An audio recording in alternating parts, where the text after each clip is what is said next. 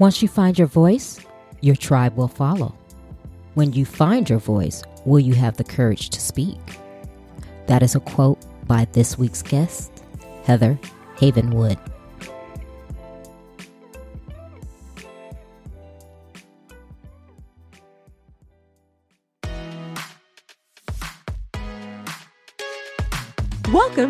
Trina Talk. Trina Talk is a weekly podcast that will inspire and empower women of all ages to strive for the impossible. Your host, Trina L. Martin from TrinaMartin.com, is a motivational speaker, leader, and cyber tech expert. Every week, Trina will share wisdom gained from her life experiences and lessons learned while pursuing her goals to inspire you to achieve the next level in your life. Now, your host, Trina L. Martin. Hello, welcome to Trina Talk. I am your host, Trina L. Martin, and this is episode 27. The topic of this week's episode is Double Down on Who You Are. My guest this week is Heather Ann Havenwood. Heather is the CEO of Havenwood Worldwide LLC and Chief Sexy Boss. She is a serial entrepreneur and is regarded as a top authority on internet marketing, business strategies, and marketing.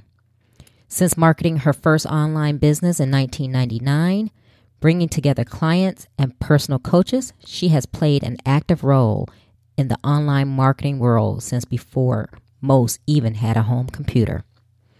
In 2006, she started, developed, and grew an online information marketing publishing company from ground zero to over $1 million in sales in less than 12 months. Heather Ann currently is the author of Sexy Boss How the Empowerment of Women is Changing the Rule Book for Sex, Money, and Success, and the game of dating and how to play it. A rule book for divorced men stepping back into the game. Heather Ann Havenwood is smart, sexy, savvy, and now stepping out from behind the curtain to educate, enlighten, empower women entrepreneurs to grow or start an online business and live a fearless and fulfilled life. Hello, Heather. Welcome to the show. Thank you. Thanks for having me. So, I have been reading your bio and I like your name, Chief Sexy Boss. I'll give it to you. You can have it too. I think there's more than just one, right? oh, that, I saw that and I was like, that is great. That's my girl, right? Yeah. Yes. And you have authored several books. Yes. And you have started several different companies. So just start out telling us a little bit about how you became the sexy boss. um, thank you for that. And I do really feel that it's it's a it's a term that all women have inside of them. You know, so I'll explain to you what that is in a second. But uh, how I became it um, wasn't something I, I wanted to be necessarily. I became an entrepreneur when I was, um, let's see, how old was I? I don't even know, 25, 26 on accident. Um, I started my first business in 2005, but I um, started traveling the country in 2001 and I was doing like real estate seminars. So I'd produced over 450 events in seven years. I traveled the country doing buying and selling real estate, you know, seminars, things like that, working for a large seminar company. And then I started working um, and consulting with speakers and then grew a consulting business. Um, and then 2005 grew an information marketing company from zero to million dollars. So I've been working with speakers and, and influencers and entrepreneurs for a long time myself, building businesses as well as um, personal branding for a long, long time. And so Sexy Boss came to be after I built a company from zero to million dollars. Then I I completely lost everything. I had a bit bad business partner and he stole everything. And so my house went to foreclosure. I went through bankruptcy and just completely bottomed out. Um, it was right 2008. So it was really a challenging time to bottom out at the time. So when I was kind of crawling my way back and finding my way, had a dear friend of mine, Joe Sugarman, who said to me one day, You're like a sexy boss over like salad. it wasn't very sexy. He was like talking to me over salad in Vegas. He's like, You're like a sexy boss. I think I'm gonna get some ice cream now or something like that. It was kind of funny. And I was like, What do you mean? He goes, Well, you're like a boss because you own you own your life. You're not being a victim to what's happening. You're really stepping into your power. But the sexy part is your woman and your feminine. you know, and I think there's a combination there. You're like a sexy boss. I was like, wow, okay. So um, I wrote the book, and he was a forward to my book by Joe Sugarman, one of the top copywriters in the world today. He's in his 70s, but he's amazing. I like that story. Now, you. you said that he said the name uh, "sexy boss" because you know you're a woman, but you're not letting mm-hmm. things get you down. Yeah. Just how did you do that? How I mean, with what happened, um, your partner, your bad business partner, and then recovering to come back the way you have. How did you do that? Wow, I wish I could say like do this, you know, like a fairy dust, but there's just a lot there, right? It was definitely a very deep emotional personal journey. There was a lot of me looking at myself like I was a loser and a failure. But there's a lot of things that I learned from it. So there's a couple things I'm just going to there's a lot there, but I'm gonna I'm gonna pick on a few. So I think because I think it would help the most. Okay. So one of the things that um so what happened is I ended up um, I was in my home. I had a home and I was a, had a business partner. We were going very well. And then one day one day I came home and everything was gone. So bank accounts were cleared out, uh, merchant accounts were changed. I was completely shut from the business, and then my house got triggered into foreclosure within about 30 days. And then I had to file personal and business bankruptcy within a year. So I ended up living in my car and people's couches and dear friends' guest rooms and things like that for a while, trying to figure it all out. And of course, it was a bad time for everybody. This was 2008. Um, the first the first phase of anything like that, it's like a death, right? So there's a lot of self doubt and uh, blaming myself and victimization. I went through that. Uh, I think the next phase a lot of men don't go through. There was a lot of people saying things like, well, women aren't supposed to be entrepreneurs anyways. You should never tried that. You know, um, you need to go get a job, just go get married. That was a good one. Oh, I saw that was good. Hmm. Um, I'm like, oh, that that's a choice. I can just go get married. So anyway, um, right? Like, oh, okay. Um, yeah. So there was a lot of things I think that men don't usually go through. You know, because men are sometimes like, oh, you feel get, get back up, man. You can do it. Get back up. You know, women are like, see, you shouldn't be. I told you you shouldn't be an entrepreneur. Women are entrepreneurs. My family was like, stop playing entrepreneur, stop playing that whole business thing. You know, I actually had my uncle call me and, and say, my mom, your mom called and is upset because you're being an entrepreneur. You and I both know only men can be entrepreneurs. I mean, you know, stuff like that. Wow. Only something, only something a Southern man could say to a Southern woman, right? But I mean, um, I had a lot of um, discord. Even the guy that I was um, living with at one point, he was I was on his couch he's like, can you just be normal and just go get like a waitress job? Can you just please go get norm- be normal? now, at the time, wow. I actually was like going trying to get a waitress job because I, I, I'm willing to do anything. I think all entrepreneurs are willing to do anything, you know, but it was 2008 and I couldn't get a waitress job. So it was like, I can't even get that, you know, you know I mean? Yes, I remember. It's like, man, I suck. All right. So, um, there was a lot of self doubt. I'm not going to lie and th- then there was a couple of pieces i think that universe or god put you in your in a path and there was two pieces. One was i was at this little event i was at all these badass entrepreneurs at the time still because i had still had a huge connection to, to, massive entrepreneurs and he said to me heather i want you to take this pen and write after me. He said hi heather Havenwood give myself full permission to fail. And i just started bawling right? Because i don't fail women aren't supposed to fail. We don't have the we don't have the permission to fail. It's cool when men fail. Like it's not cool when we fail. Mm-hmm. So I just started bawling. And he goes, Heather, you will never succeed in life unless you give yourself full permission to fail. Because in that moment, when you give yourself full permission to fail, it's that's when you win. And it was just so beautiful, right? I mean, I'm bawling my eyes out. I'm like, well, I'm a failure. He's like, you, he, honestly, he was beautiful about it because he's like, Heather, you didn't fail. That business is still alive today. Now, you had a bad business partner. You didn't get a good lawyer, but that's not a failure. You didn't fail, right? So you got to get the distinction. And I was like, that was my first kind of aha. And the second aha I had, the big one, it was a real big one. I was sitting, um, was living in Marco Island, like I said, on my friend's couch. 2008, bad time couldn't get a job at Starbucks. I'm like, please, like I was anything. Uh, like, no, we're full. Starbucks are closing. You know, it's bad in recession when like Starbucks close. You know, you know what I mean? Like McDonald's yeah. and Starbucks close. Like, you know, it's bad. Right, so right. Florida, and it was pretty bad. But I'm sitting there, and the only promise I made myself is every day I go to the beach. I sat to the I would go went to, at the beach one day, and I always see the sunset. I was sitting on the beach and I was just in that moment, right, with God, like, what am I doing? you know, I had nothing. I had my car was paid off. I didn't have enough money for car insurance. I had a cell phone at like whatever, $50 a month and I paid cash for it. I had no checking account. I had nothing. And I just got this download of like, you know, who you are as an entrepreneur. It's who you are. It doesn't matter if you have a business or not. It's who you are. So it's kind of like athlete, athletic, you know, like an athlete, right? They might not be playing the game at that moment, but who they are as an athlete. They might even change the game. Like Michael Jordan, I think, changed from NBA to golf, all kinds of baseball. It doesn't matter. He knew who he was, was an athlete. It didn't matter what game he was playing, right? As long as he was playing the game. So same thing with entrepreneurship. Some people try to create a business so that they become an entrepreneur. And it's like, that's not it who you are is X. And then you do the things that an X does. You do the thing an athlete does, right? So not all Olympians, um, you know, not all athletes become Olympian. Doesn't mean that they're not an Olympian. Doesn't mean that they're not a winner. Doesn't mean that they're not an athlete or amazing athlete just because they didn't get the gold medal, you know? So I think that's the biggest aha. And once I got that aha, it gave me this full permission to create and build and create again and build and create and build and not be attached if I quote unquote fail or not fail.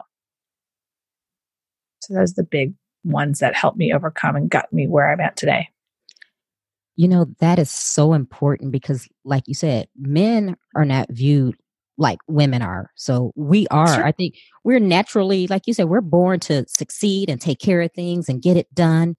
And when we fail, I think it really has an effect on us because I've experienced that as well. Whereas men are just like, oh, don't worry about it. You know, get back up, dust yourself off, keep going. Oh, that business didn't work. Oh, turn it into another one. Mm-hmm. So that's very important how we see ourselves. And I love what you said as far as you saying, you know, being who you are. If you're an entrepreneur, you're an entrepreneur. And if you're going to fail, that doesn't mean that you weren't meant to be that. It's just you failed. Right. Right. It's like that, the, I, it's funny. It's like, I didn't even fail. I just had a bad business partner. You know, the business is still viable today, 10 years, 20 years later, whatever. 10 years later, you know, the, I succeeded as a partner. You know, I did my job. Right. But, um, I just at a bad picker, like a you know picking a bad husband. Mm-hmm. Oh, doesn't yeah. mean I was a bad wife. You know, doesn't mean that I didn't do well as a mother. It's like I picked the bad, I picked the bad picker of a husband. you know what I mean? Right, right. something like it's really that I didn't have the right um, lawyers, and, and, people always ask them to, ask me all the time, "What's the number one you know thing you learned from the bankruptcy?" And I'll tell you, lawyers. Yes, good have good lawyers period you know end of story. Well that's not a very good like yes it is you know? So i think that uh, it's little things like that as a woman you it's a little more challenging. You're not and i look i, I feel like i'm on a soapbox but i'm going to go there anyway. Women are not out there going you can be an entrepreneur you can do it. They're not. They might be doing that a little bit more now but they're not in general.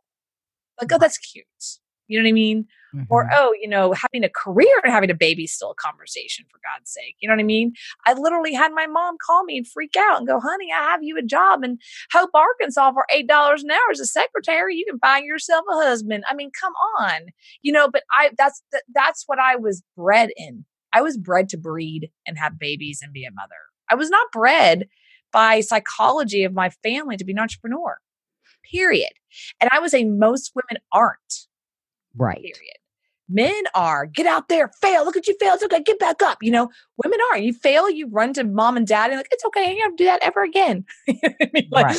So it's, and I remember having a, an older gentleman, again, he, you know, I'm not against them, but it's just culture. He reached over to me and I was on the plane. He was a stranger. I was kind of telling him what was going on in my life for some weird reason, a stranger in an airplane thing. And he's like, um, it's okay, honey. You're pretty. Just go get married. you know, like, oh, all right, just a second. Let me just go find myself an app like, right. Right. Oh, I'll just get married. You know, so I think that one of the challenges I think uh, people ask, ask me all the time about challenges of women entrepreneurs and and and and the overcoming fear. It's God, they're not overcoming fear. They're coming over way more than that. They're mm-hmm. overcoming a social dynamic that is literally taught them to be perfect since they were six. Yes. That is uh so much more than fear. I'll tell you this one story, you can get it because every woman listening to it, they'll get, oh, they'll get this story. Okay. I'm second grade. I'm a good little girl. I'm very follow the rules kind of a girl, by the way. And because I want to be liked and I want to be led by the teacher, right? So I remember sitting in my in my classroom, waving my hand because I had to go to the bathroom. Right, waving my hand and waving my hand, and I am not moving out of my seat because Miss George always told me never to do that. So I waved my hand forever. Well, I finally peed in my pants because I couldn't hold anymore. And then after all the drama and people laughing at me and all that, and mom being called and getting the new clothes and all that drama, you know, hours later, Miss George was me and my mom in, in the classroom, and she looked at me and goes, "Honey, now why did you?" I grew up in Houston, so I get the southern voice. "Honey, why did you pee in your pants? Why didn't you just go?" I said, "Well, Miss George, I'm confused. You told me to never, never, ever, ever get up or leave the classroom without your permission. So which one is it?"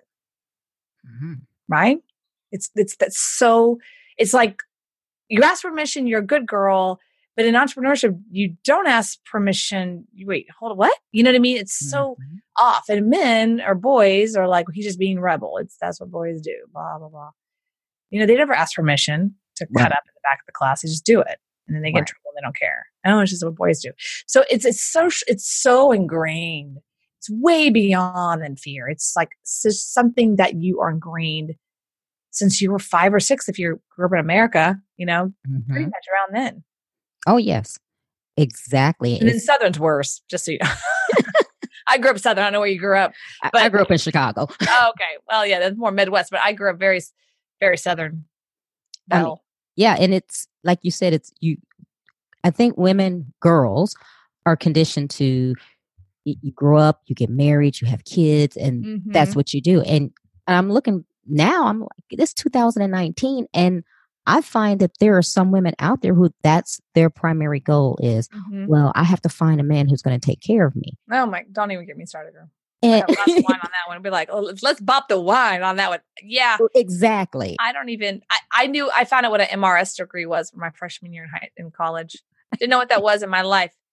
I didn't know what that was either till I, some guy said it, and I was like, "What? What's that?" Yeah, like I'm sitting here in Baylor University. It's like three hundred dollars a credit hour. It's mm-hmm. ridiculous. And you know, I'm like, "What are you here for? What's your degree?" You know, like, "Oh, I'm just here for my MRS." I'm like, "What's that? Is that a, a master's degree in like respiratory something?" I don't know. I was like, "They're like, no, I'm just here for a husband." I'm like, "What? You're gonna spend what?" Yes, but they do, right? But uh, to their detriment, it's what they were told, right? Right and you know it, it happens all the time and so one of the things i work with with my clients is like i, I do I, I, work with a lot of strategy. I, I work a lot with strategy marketing strategy and details. However i just had a client who i've had for a last year and a half dynamic powerful you know very successful six figure over $500000 a year business just herself. And i was really working with her to take her to the next level and it got to a point that i i had what I call lovingly fire her because I was like, there's so much stuff going on in your head right now that I realize I'm not battling my strategy. I'm battling all the stuff in your head that you can't even see what's possible. And, and I'm wasting your money. I'm just telling you the same thing over and over again every single week or every single month. You know, it's not fair to you. And so it did have her aha. And I'm like, okay, here's the deal. I will only work with you if, and I was like, and I had, I have a big long conversation with her and all this. And she ultimately said no and I, I'm not surprised. I think it was it. I wanted to take her to that next level, and she was really scared. And there was such a plateau where she was at, and such a comfort level that even though she said she wanted the million dollar business, there you have to change your mindset completely. Mm-hmm. Right? You've got and there's the sayings around that. It, the the mindset you have now is, is the mindset that got you where you're at. Mm-hmm. You've got to literally shift everything to be able to get to the next level. So we're not fighting men. We're not. We're fighting an undercurrent of a conversation. We call a string of conversations that's started grained to you since you were four and five years old if you're in America, right? Mm. It is so ingrained that's what you're battling. So I do a lot of personal work on myself. I do a lot, of, ask my clients to do a lot of personal work. You're literally having to re- rewire the brain pattern of your whole entity. We're not fighting men, you know, we're not. To their to their excuse, like they were kind of bred and born to do this, you know, in a lot of ways. Get out there and beat them up, you know. Mm-hmm. Good boy, you did great. Get there tomorrow, you know. So kind of thing. We weren't bred that, and I have that person now that I go out there and beat things up, and I have been, you know, in a, in a weird way, I've been castrated in many ways because I don't fit the bill. I look like I'm the blonde, big hair, blonde girl from Houston, so I look like I'm supposed to be being breeding, you know. I look like a breeder. so in the loving way. But I, I'm not doing that. And so I'm castrated all the time. I'm, I'm constantly, why are you you know, like you're you're not supposed to be doing that kind of thing. And so it goes both ways. And so I just encourage anyone listening, it's about what do you want? What do you care about? What's important to you? right? What, what what's going to make you happy? What's going to bring you to that finish line? For me, my big why in life is at the end of my deathbeds, wherever that is, in some southern, you know, Florida nursing home, that I, with my friend next to me with no teeth, whatever. It's like I really want to have, like, I really want to say, I ten thousand women on this planet create businesses for themselves and money for themselves that they could really choose the life that they want because I'm very clear between you and me and whoever's listening that when a woman has their own income from whatever, I do not care if it's an Etsy business, right? Mm-hmm. When she has her own income, she will make different choices. Meaning, I don't know if she'll just marry that guy. You know, when she has her own income, there's just different choices she makes. There's a different kind of confidence in herself. And that's what I want to still. And so for my channel, my thing that I can give to the world is I can help people build businesses online. I've been doing it for 20 years. Wow. I, I just love everything you just said. It's it makes so much sense. And we're we're fighting ourselves. Yeah. Yeah. Fighting I mean ourselves. Yeah.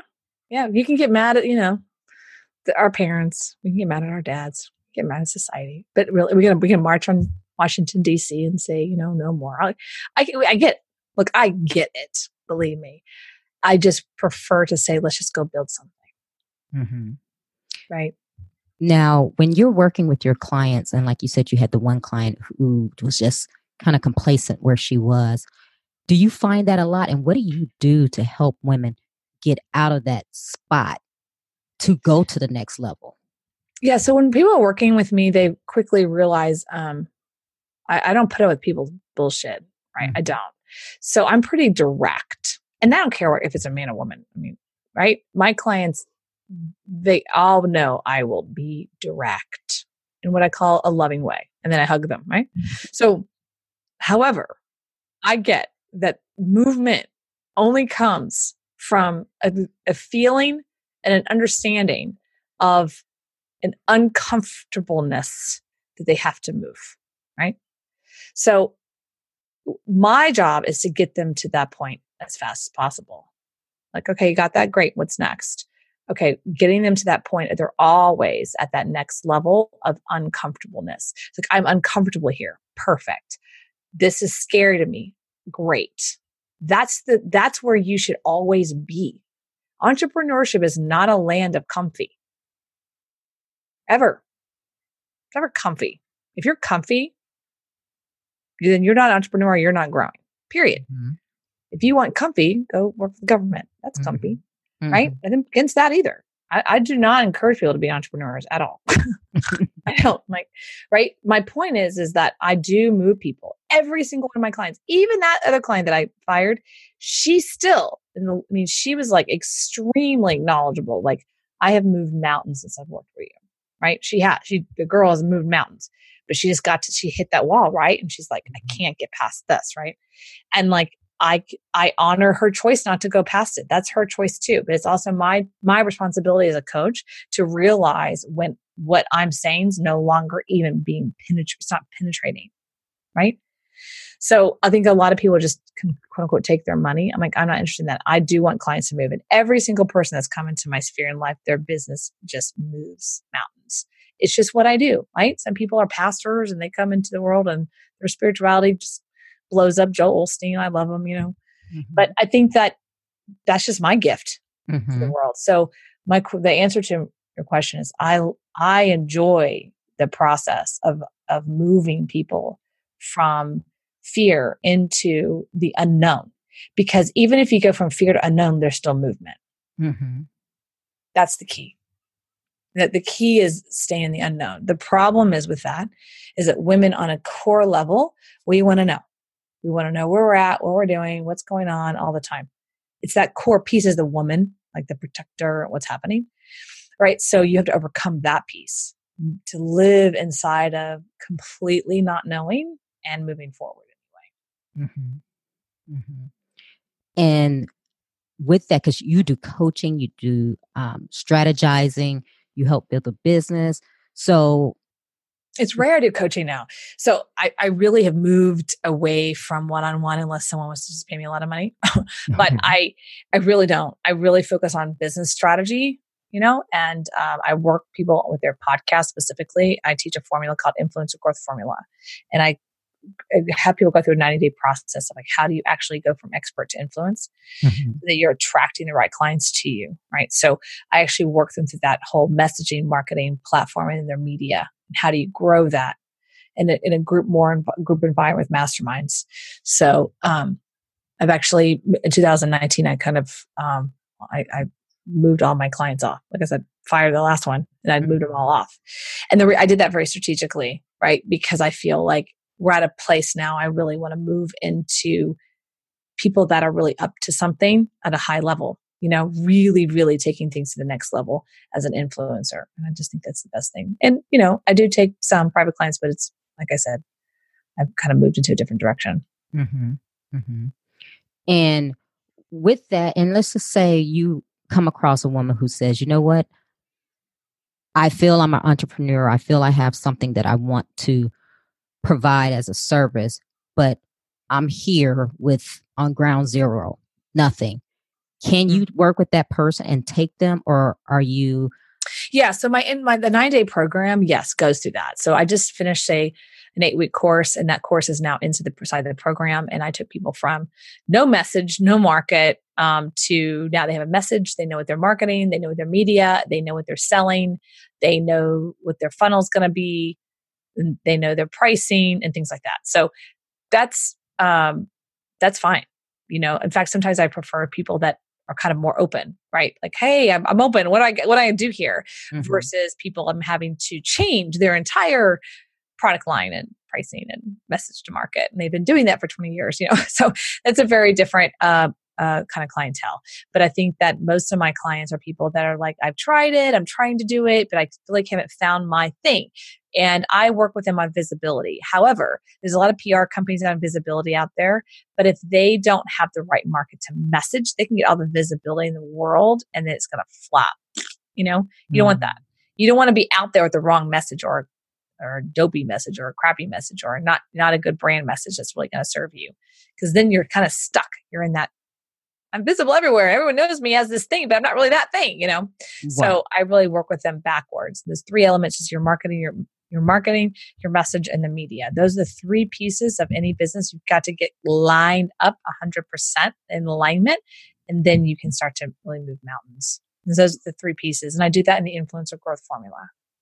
Great. Yeah, because you have to be concise and laser focused to know where you're going. You can't be a over here and then C over there and then Z somewhere else. It it all has to tie in. Correct. Yeah, it's got to all tie into what's your message, what's your market, and what's the media you're going to actually leverage, key leverage, um, to get to that message market. I love podcasts. That's my thing, right? Mm-hmm. Podcasts. I, my shows are rate my my shows now national radio. I've been on 450 podcasts as a guest. Like I know podcasts, right?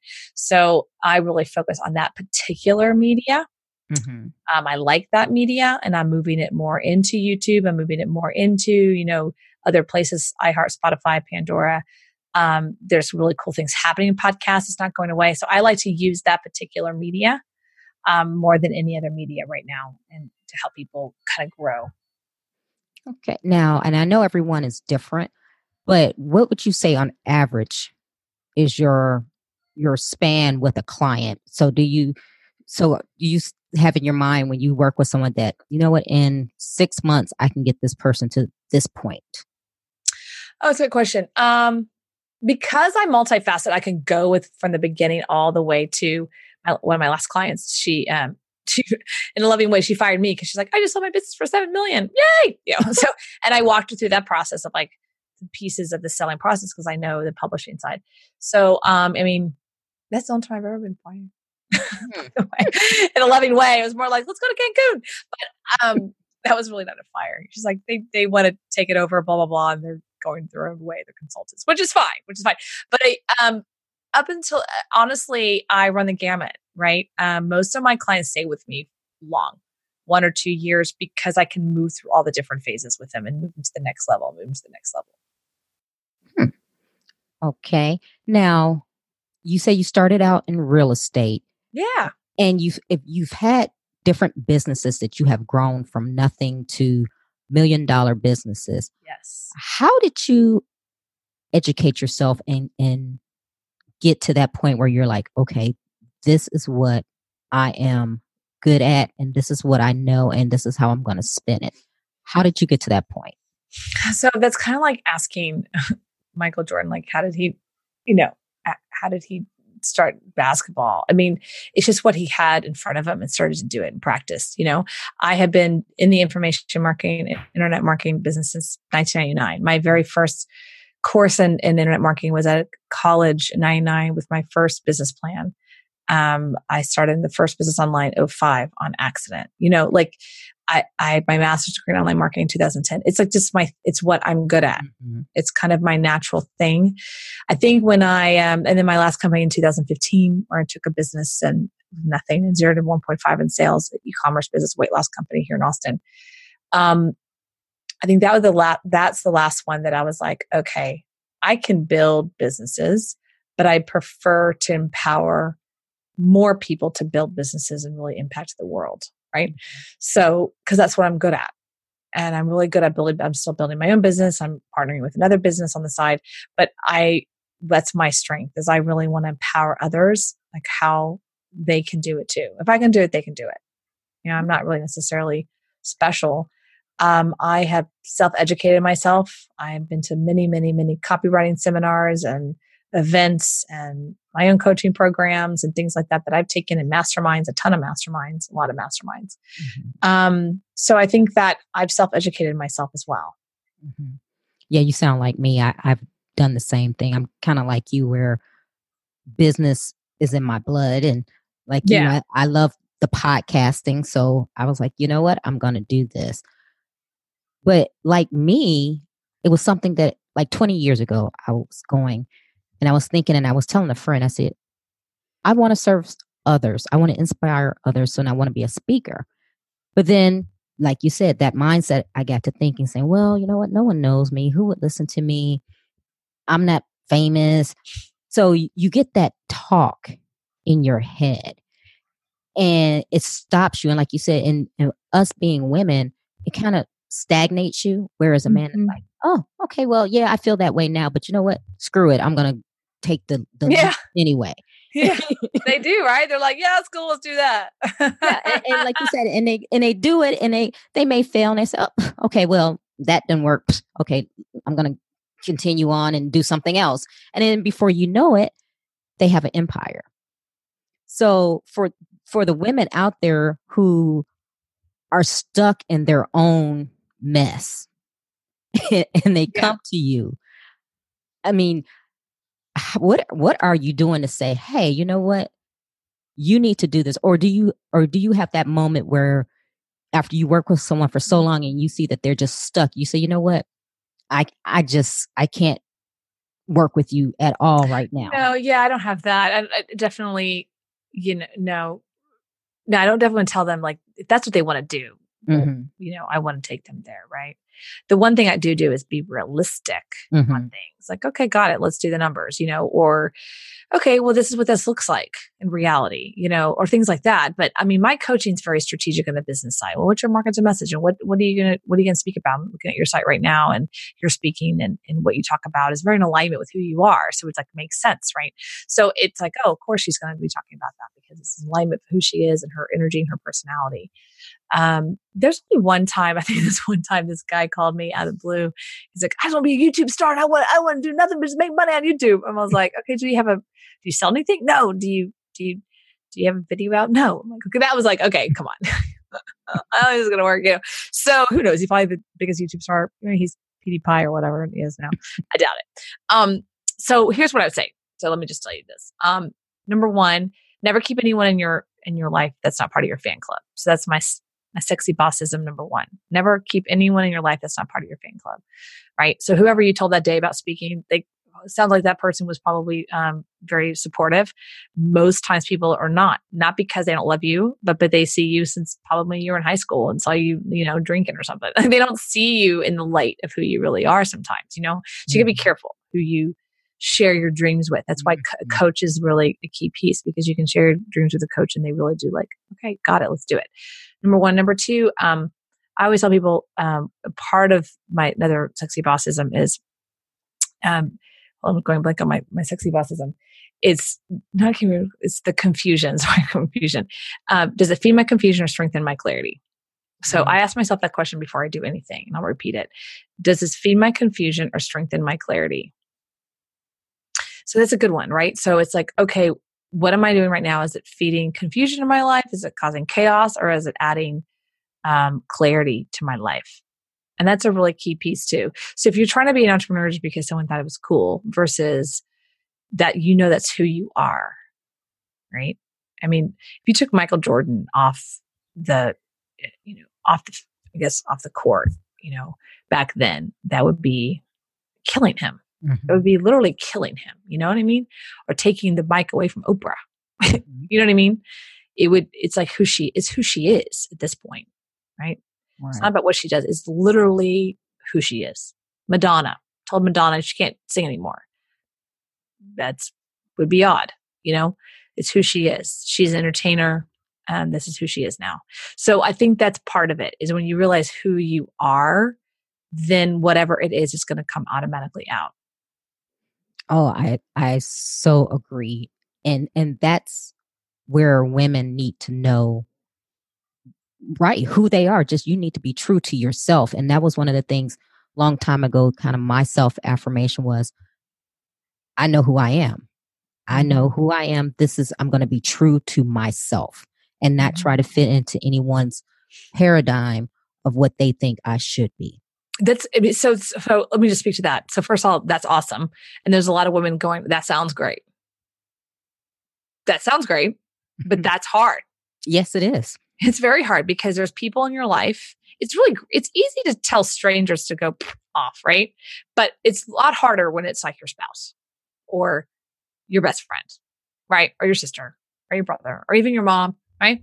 It's a lot harder when they're like what are you doing speaking why do you think someone's going to listen to you? I mean, because it really is, that's what happens. It's the people closest to you that sometimes are the hardest on you. And then you add your own stuff in your head, right? I call it the monkey mind. You add the own monkey mind in your head, then it's even louder. It's on top, you know, it's on level 100, right? And then you're dealing with that. That's really hard to overcome. It oh, really oh, is yeah. challenging. Oh, it is definitely. I mean, and it took me a long time to get to that point. Yeah. So I know exactly what you're saying. it, it is not easy, and it's, it's not, not, something. Easy. It's not something that you just wake up one day and you go, "Oh, this is who I am." This is who I am. Yeah. Oh, this is one day who I am. Yeah. I know, right? Yeah. It's very. You know, I'll, let me share this quick story because I think you'll appreciate this, Trina. Um, so last year I uh, did a comedy class. So I took a comedy class. You ever done that before? No. Okay. I highly suggest it. by your by your tone of your voice, like no, I'm like you should. um, so I did about a year and a half of improv, and I loved it. And I didn't know that improv was the baseline of comedy, and actually, improv really helped me with like podcasting. I had no idea; it's just one of those things I did on random. And so after about a year and a half of improv, and they literally were like, Heather, we have nothing else for you. We have to kick you out because we have no more courses for you. Taking all our courses. Um, they said you need to go to comedy, and I'm like, oh hell no because that's like to me the worst, scariest thing ever. Because I can get in front of a stage anytime, like yourself. I do public speaking. That's fine because I'm educating, I'm serving, I'm giving. And if they laugh, that's like a bonus point, right? Like, oh, Right. but it's different when you're on a stage and it's just you and a mic, no PowerPoint, right? and it's a big old spotlight, and there people in the audience are like, okay, make me laugh. Mhm. There's such an expectation, and it's so high that it just freaked me out. So I go through this course, 12 week course. took me, I was on the waiting list for like two years. And they call me like a Friday at five o'clock. I'm like, hey, we have an opening, like starts Monday. I'm like, oh my God, are you kidding me? Like, do you want it or not? I'm like, okay. So I take it. It was not a great experience. It was very challenging for me because everyone in there I felt was funny. You know, they were just like naturally funny. Mm-hmm. I am not funny. Like I even said my first day, I raised my hand and I go, I'm here. I'm not funny. Your job is to make me funny. And everyone laughed. I'm like, it's not funny. I'm not funny. You know, it was this whole like, no, seriously. So I after after doing the course for 12 weeks and then the graduate, the, how you graduate, right? You have to get on stage and do a five to five minute little thing with a live audience, right? With your friends there and all these people who are gonna judge you. So and I hired a comedy coach, not my teacher, like the day before. Mhm. I gave him money. I'm like, okay, how am I gonna do this? And he goes, here's here's the beauty of comedy, Heather. You double down on who you are. Mm. That's it. You double down. If you think about our the massive comedy, right? The comedians we have, Ellen, even Joan Rivers, Mhm. they double down on who they already are. But to be able to do that, you've got to really know who you are. Chris Farley, right? Eddie, Eddie, I forgot his last name. Eddie, what am I gonna- Murphy. Murphy, thank you. I mean, you know, he took he, he doubled down on who he already. That's what makes it funny. So I said to him, "Well, I don't know what I am." He goes, "What are you talking about? You're a blonde hair, big boob badass. like, go be that." And I'm like, "But that's not funny." He's like, "You're gonna make it funny because you're gonna double down. Everyone already knows that's who you are, but you're trying to cover it up. Stop it. Like, double down. Like, literally on it." Mm. And it was the first time someone literally gave me permission in a weird way to like be that. You know what I mean? Wow. So it was really interesting. It was really interesting. So my very opening line was I walked on stage and I said, you know, there's only, I came from a debutante home. My mother's a debutante. I said, How my name is Heather Havenwood. I come from a very debutante home. There's only three things my mom wanted for me to marry rich, to have a lot of babies, and always look amazing when I leave the house. Well, mom, one A, one A and three ain't bad. you know, like that was my opening line. You know what I mean? It was like because like I don't have kids, I don't have a husband, and I always look amazing when I leave the house, right?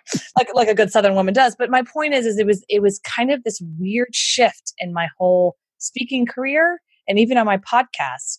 Right after that, I rebranded because I got I was trying to I was trying to be what everyone thought I was, even online.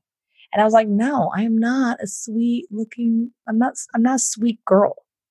If you look at my old brandy, it looks like I'm a sweet girl next door. and I'm not. Like I'm not. Let's just be honest. I'm not. So I'm strong, I'm powerful, and I I'm direct, and that's what I who I am. Period. I don't have to try to be that way. That's just who I am. I have to try to be nice like the girl next door. That's hard for me to do. So when you double down on who you are, like in public speaking and in your brand, I look at your brand right now, it's all over my screen. Like when you double down on who you are, whatever that may be, that's the power because here's the key. Ready? Write, write this down. When you find your voice, your tribe will follow, Ah. right? But how do you find your voice? That's always the question. Right? How do you find your voice? You Mhm. double down on the piece of you that you think sucks. Whatever that is. You think it might suck and everyone else thinks it's amazing. Mhm. Double down on that piece. And that's that's the brilliance of it. I love the double down. So I'm I'm gonna use that, just let you know. Feel free. Double H's. I'm a double D, whatever. whatever works. But I mean, yes, and it really is doubling down on like who you are. I mean, Oprah does it every day. She she knows who she is. Right? She doubles down on that. And there was a, if you look at her old stuff, because I have the whole 25 anniversary, you know, you can see the shift for her. Hmm See when she was trying to fit in, trying to fit in, trying to fit in, be a reporter and trying to be a talk show host. There was a moment. There was a, a year when it just went it shifted hard. And it shifted into like, this is me. I'm spiritual and I'm a black woman and I'm spiritual. Period. hmm You don't like that? You don't have to watch. You know, and it's funny you say that because she even says that. She said early in her career she was trying to be Barbara Walters. Yeah. Look, if you look at the, like I said, I have the, you know, 25 years and get it and watch it. You look at how she's talked, what she wore, her hair, her communication style. It was very in a box. Mm-hmm. And I, if you look at my old branding, you want to ever go back that way, feel free. You can see I did the same thing. It's only recently, like a boss, it's very in your face, sexy boss, all that. I'm not even trying. Some people are like, how'd you do that? I'm like, it's actually just who I am. Just come in my space for like an hour and you will see this is natural for me. Mm-hmm. You know, it's not, it's me trying to be something else was hard. And I always take the example of Marie Forleo. Some people might be listening. Mhm. You might love her, and that's great. I like love her too. you love her. Okay. See, I don't. Here's why. She's too perfect. The girl is too perfect. I, she cannot be my girlfriend. right? It's like Sex Yeah. and the City. Like, you know, I'm more like a Samantha Carey, Yes. right? Like that. She's like a Charlotte. I'm like, girl, will you please mess your hair up? You know what I mean? Like, I can't, like, I, she can never be my girlfriend. I'm like, girl, will you please mess up your hair and makeup for one day? Please, for God's sake. You know, I love her content and I love who she is. I get it. But she's just too perfect for me. Oh my goodness. See, you put the Sex in the City analogy out there and that was my show. And I'm I'm like you. See, we it. could be you and I could be friends because Oh, yeah. Charlotte was Are you? yeah, you're not I'm no, I'm not a Charlotte. I, I'm a I'm probably a Carrie. yeah, a yeah, yeah. A Carrie and a little bit of Samantha too.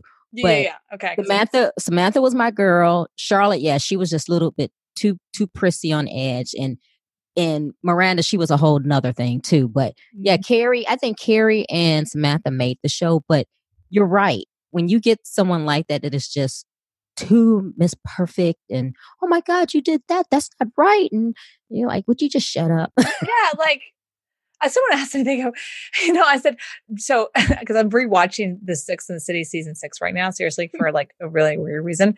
And I'm like, oh my God, Charlotte is Marie Forleo. I can never be friends with Charlotte. I could never, I could never be friends with her. I would ban her from breakfast. I'm like, girl, please leave. Oh, seriously. So, and out of loving way, like, like, will you mess up your hair? Hmm, Will you please look bad? yeah, and, and Charlotte married a Jewish guy, and Marie Forleo married a Jewish guy. So maybe Yeah. there's something there, right? So maybe maybe she resonates with Charlotte. That's adorable. But you know, Charlotte had a perfect life, right. and Right. that's fine. Good for Charlotte and Marie. Mhm. Right. But at the same time, like I didn't, and I want to have you know ride or die girls. I'm, I can't say the word Mm. be is, but I, I ride or die girls in my life. You know, and even clients that they they they resonate with stuff. They're like, Mhm. yeah, like this is what's going on. This is what's real. You know, I just right. that's what resonates for me. And so when that coach, that comedy coach, he charged a hundred dollars the hour. Was- Oh wow. I know, right? He's like, I charge a hundred dollars now. I'm like, I'll take it. um, sold. So you know, when he said, "Double down on who you are," you're a ballsy, big boob, ballsy, bassy woman. I did, and even that day when I showed up, like my outfit, because I had in my head I should, you know, wear dark pants and like I don't, I don't know. I had this really weird look Mhm. what a com- comedian supposed to look like. I wore stiletto heels. My hair's all blonde and way out there, big old curls, a pink dress, like hot pink, and a um, and then and then a pink jacket. Like I was all pink. and I walk out. I'm like, hello, you know, just like this is me, debutante blonde girl. What's mm-hmm. up? And they loved it. People were like, oh my god, that was amazing. But I felt like I was being me. I didn't feel like I was trying to fit into something. And I was just saying stories and everyone's cracking up. It's really true. When you double down on who you are, it's not about like people laughing at you. They're laughing because they can understand.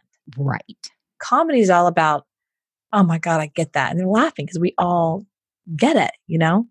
So that's what comedy is about. But um, public speaking too. is public speaking is about connecting with the heart and about information, but it's also about resonation with the people and connecting with their heart. Exactly. And I was just I was just about to say that because I think like with comedians, like you were saying, a lot of times they're vulnerable and a lot of times they're just telling stories about what has happened in their lives. And people can relate to that. And I think being a speaker, and that's the type of speaker I am, is like, okay, this is me. Here's my story. You like it, you don't like it, whatever. You know, you want to judge if you had a nice, you know, pristine life, fine. I didn't have that life. Right, right. Like I didn't have that. I can't relate. Right. So Yeah, you're right. funny. You know, and I think people appreciate that because if you look at some of the greatest comedians, they were the ones that you could actually relate with, you know, relate to. Yeah, I mean, give you, um, and again, I'm not trying to bash on Marie. So I'm sure she won't be listening, so it doesn't matter. But I'm this is a case study. So I want to take out the emotions if you like love Marie. Well, I mean, I'm that, you know. Yeah, yeah. I just want to like it's a case study. But if you look at Marie, she's been online for a while, right? I think seven years, eight years mm-hmm. uh, as a YouTuber specifically. Okay. And if you look at her numbers, uh, it's a case study, people. So just don't be bashing me. Well, you can bash me, I don't care. So in her numbers, I think her last I saw on subscribers is 200,000. Now look, there's way more than me. So just, you know, I'm cool in that. But, um, so 200,000 subscribers. All right. Very good, by the way. D- not top 10 though, by the way, in, in YouTube world, right? Mm. look at Gary Vee. Mm-hmm. Like 1.3 or something. Last I checked, somewhere there, at least a mil. Mm-hmm. Now, why? He's kind of an asshole. Mm-hmm. You know, but mm-hmm. he doubles down on who he is. Yes. I think if Marie doubled down on some other piece of her, like, I don't know, there's probably some other pieces we don't know about. I think she would get a lot more. But I think that we as women are dying for the real Marie to show up or a real woman to show up and go, entrepreneurship isn't perfect and your hair doesn't look perfect every day. And, you know, you don't always look like you're in a studio talking to Tony Robbins. You know mm-hmm. what I mean? Like mm-hmm. entrepreneurship, if you go right now to any coffee shop in America right now, you'll see what entrepreneurship looks like. Right. They're in yoga pants mm-hmm. and flip flops, depending on the weather, and their hair's in a bun. Mm-hmm. yes. and they got a backpack. Exactly. You know, that's what entrepreneurship looks like. Yes and, and that's why why people like like hate whatever you want to call it like hate Gary Vee because he is real about that. Oh yes, and oh, he yes. states it like this sucks you know and he he says was there and that's kind of more how i am and uh, you know as i'm building my tribe and as i'm finding my voice and i'm out there more and more about being like a boss and being a badass and being strong and and and being a sexy boss you know that's my voice that's my tribe and the people that i'm attracting are people they're like i need someone to tell me real I don't mm-hmm. need someone to give me a bunch of hype. I need someone to say, this is the strategy that's best right now. You know, this is what's going on in the marketplace today.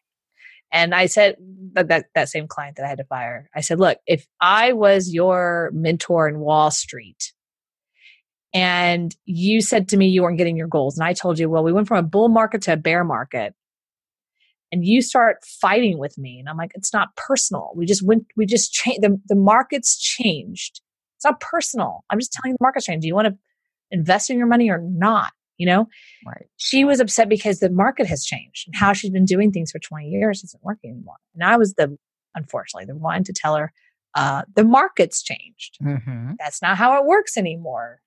Right. You've got to change. Mm-hmm. So personal, you know, but uh, that, that I was that person in her life. Right. So I think that uh, when we find your, when you find your voice, that's for everybody. When you find your voice, your tribe follows.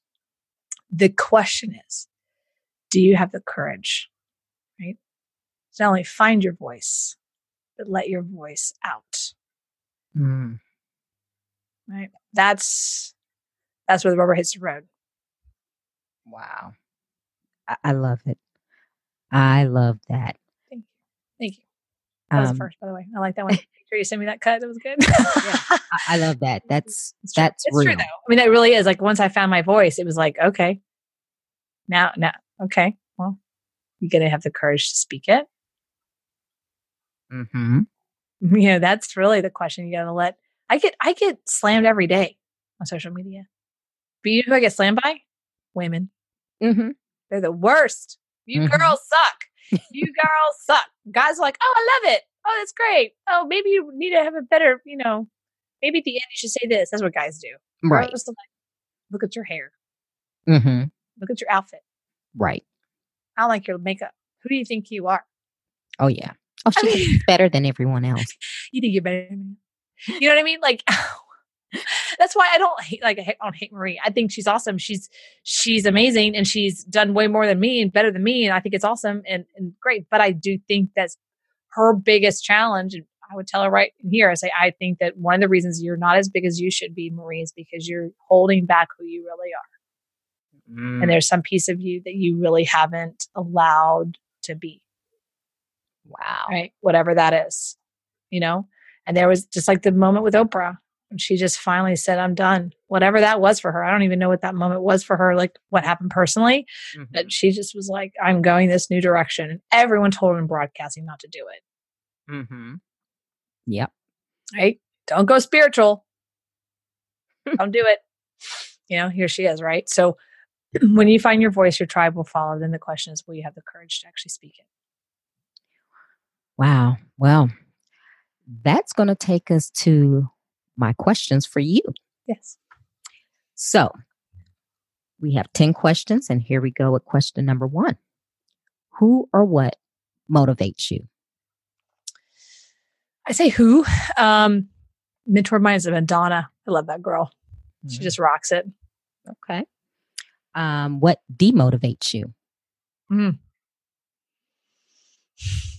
The boys club. Mm, They drive me Mm. crazy. Hmm. That's good. Um, when was a time that something was said or done to hurt you, but it worked out for your good? Uh, six months ago, when I had a person who's the head of a very big internet party event thing or something like that, walk up to me and say, um, "You help women entrepreneurs. that's no value. That's not valuable to us. There's no, there's no value in that, Heather." Okay. and uh, a few months later, he acknowledged that what he said um, was hurtful, and then he said he meant to hurt me. so it was, yeah, it was very eye opening, eye opening experience for sure. But um, I didn't get mad. I just kind of like was like, just okay, you know, thanks for, thanks for being truthful, Wow. right? Yeah, I mean, yeah, there's a part of me that want to kick him in the balls, right? But I just was like, you know, Wow. it's okay. That's just where he's at. Yeah, 2018. Mm. You think, right? You think that does not happen. It does. Yeah, it does. Okay. What is your fear? That I'll be in my, on my uh, nursing home in South Florida with my no teeth, and I never really hit my goal of helping 10,000 women be financially free. Okay. Is there a time when you wish you had done something that you didn't? Oof. Yeah, engaged to the last man I was engaged to. oh, for God's sake, have I not done that one? that's that's all whole nother podcast. Um, but uh, yeah, that one for sure. Okay. So here's the opposite. A relationship that didn't go well. Is there a time that you wish you had not done something? Oh, that was a had. I thought that was a had not done something. What was that one? The other one was a had done something. Oh, okay. Well, let me just flip that. I wish I had not. sorry, sorry about that. Wish I had done something. Okay, got it. Um, yeah. So I wish I had. I've been around a long time. Been around, you know, for like 10, 15 years, and I didn't really focus on my brand for a long time. I was behind the curtain. I was supporting other people, and um, I wish I had started what I'm doing now, like 10 years ago. I was in the business. I just was behind the scenes. I Mhm. put myself out there. Okay. Yeah. What is your definition of success? Freedom. Yes. How do you recharge? Yoga. Silence. Mm. Meditation. Working out. What are you awesome at? Personal branding. Messaging. Very good at it. Really good at it. What legacy do you want to leave? That I've impacted 10,000 women around the world, not just the United States, that they have um, made new choices in their life based on the fact that they had their own money. Wow. Okay. So give the listeners one motivational takeaway. Mm. I'm going to circle back to one just because it's so good, right? Which is does it feed your confusion or strengthen your clarity? Mm. It's Yeah. so good. There's just there's a lot of juice there.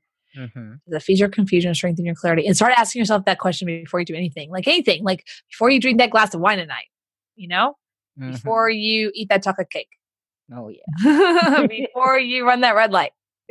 Does it feed your confusion or strengthen your clarity? You start small, and then you move Mm. into big things like the company, the contract, that boyfriend, whatever. So you think about it, your last relationship that didn't maybe didn't go, didn't go well. If you if you could go back in time be like, did does this relationship feed my confusion or strengthen my clarity? We all know the answer. Mm-hmm. Yes. But we like we love. It's like does it feed your confusion or strengthen your clarity? It's like we cause a lot of confusion in my life. Mm-hmm. Well, then is that the best thing? You know, so it's simple, but it's profound. Right. It is. Well, Heather, you know what? I could talk to you Yeah. all night because you do seem real, and I don't know if you can tell, but I'm I'm yeah, a you're real very real. No, I no, you would hate my conversation. right. I'm a real type of girl. I'm like you. I'm I'm very direct. I like real. I like real people. And I don't try to put on any fronts for anyone. So I like when I have another person who's like that, who's like, hey, this is me. Take it or leave it. And not that you're doing it in a nasty way, but like you said, you know who you are and you're real and you're not trying to placate. And I like that.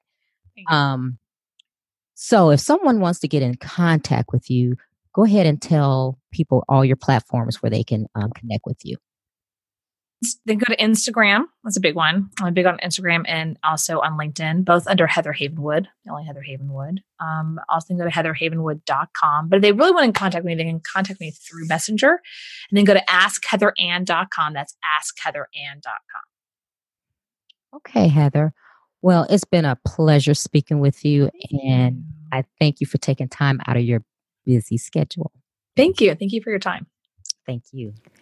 If you're looking for a speaker for your live event or conference, go to my website and read my bio and contact me at bit.ly forward slash book Trina. I hope you have a great week.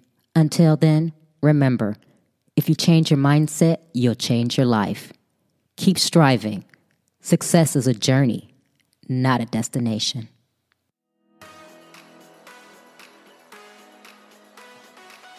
You can listen to Trina Talk anytime and anywhere. It's available on iTunes, Google Play Music, Stitcher, Spotify, and all other places that you can listen to podcasts. If you like the podcast, please don't forget to go to iTunes to subscribe, rate, review, and share.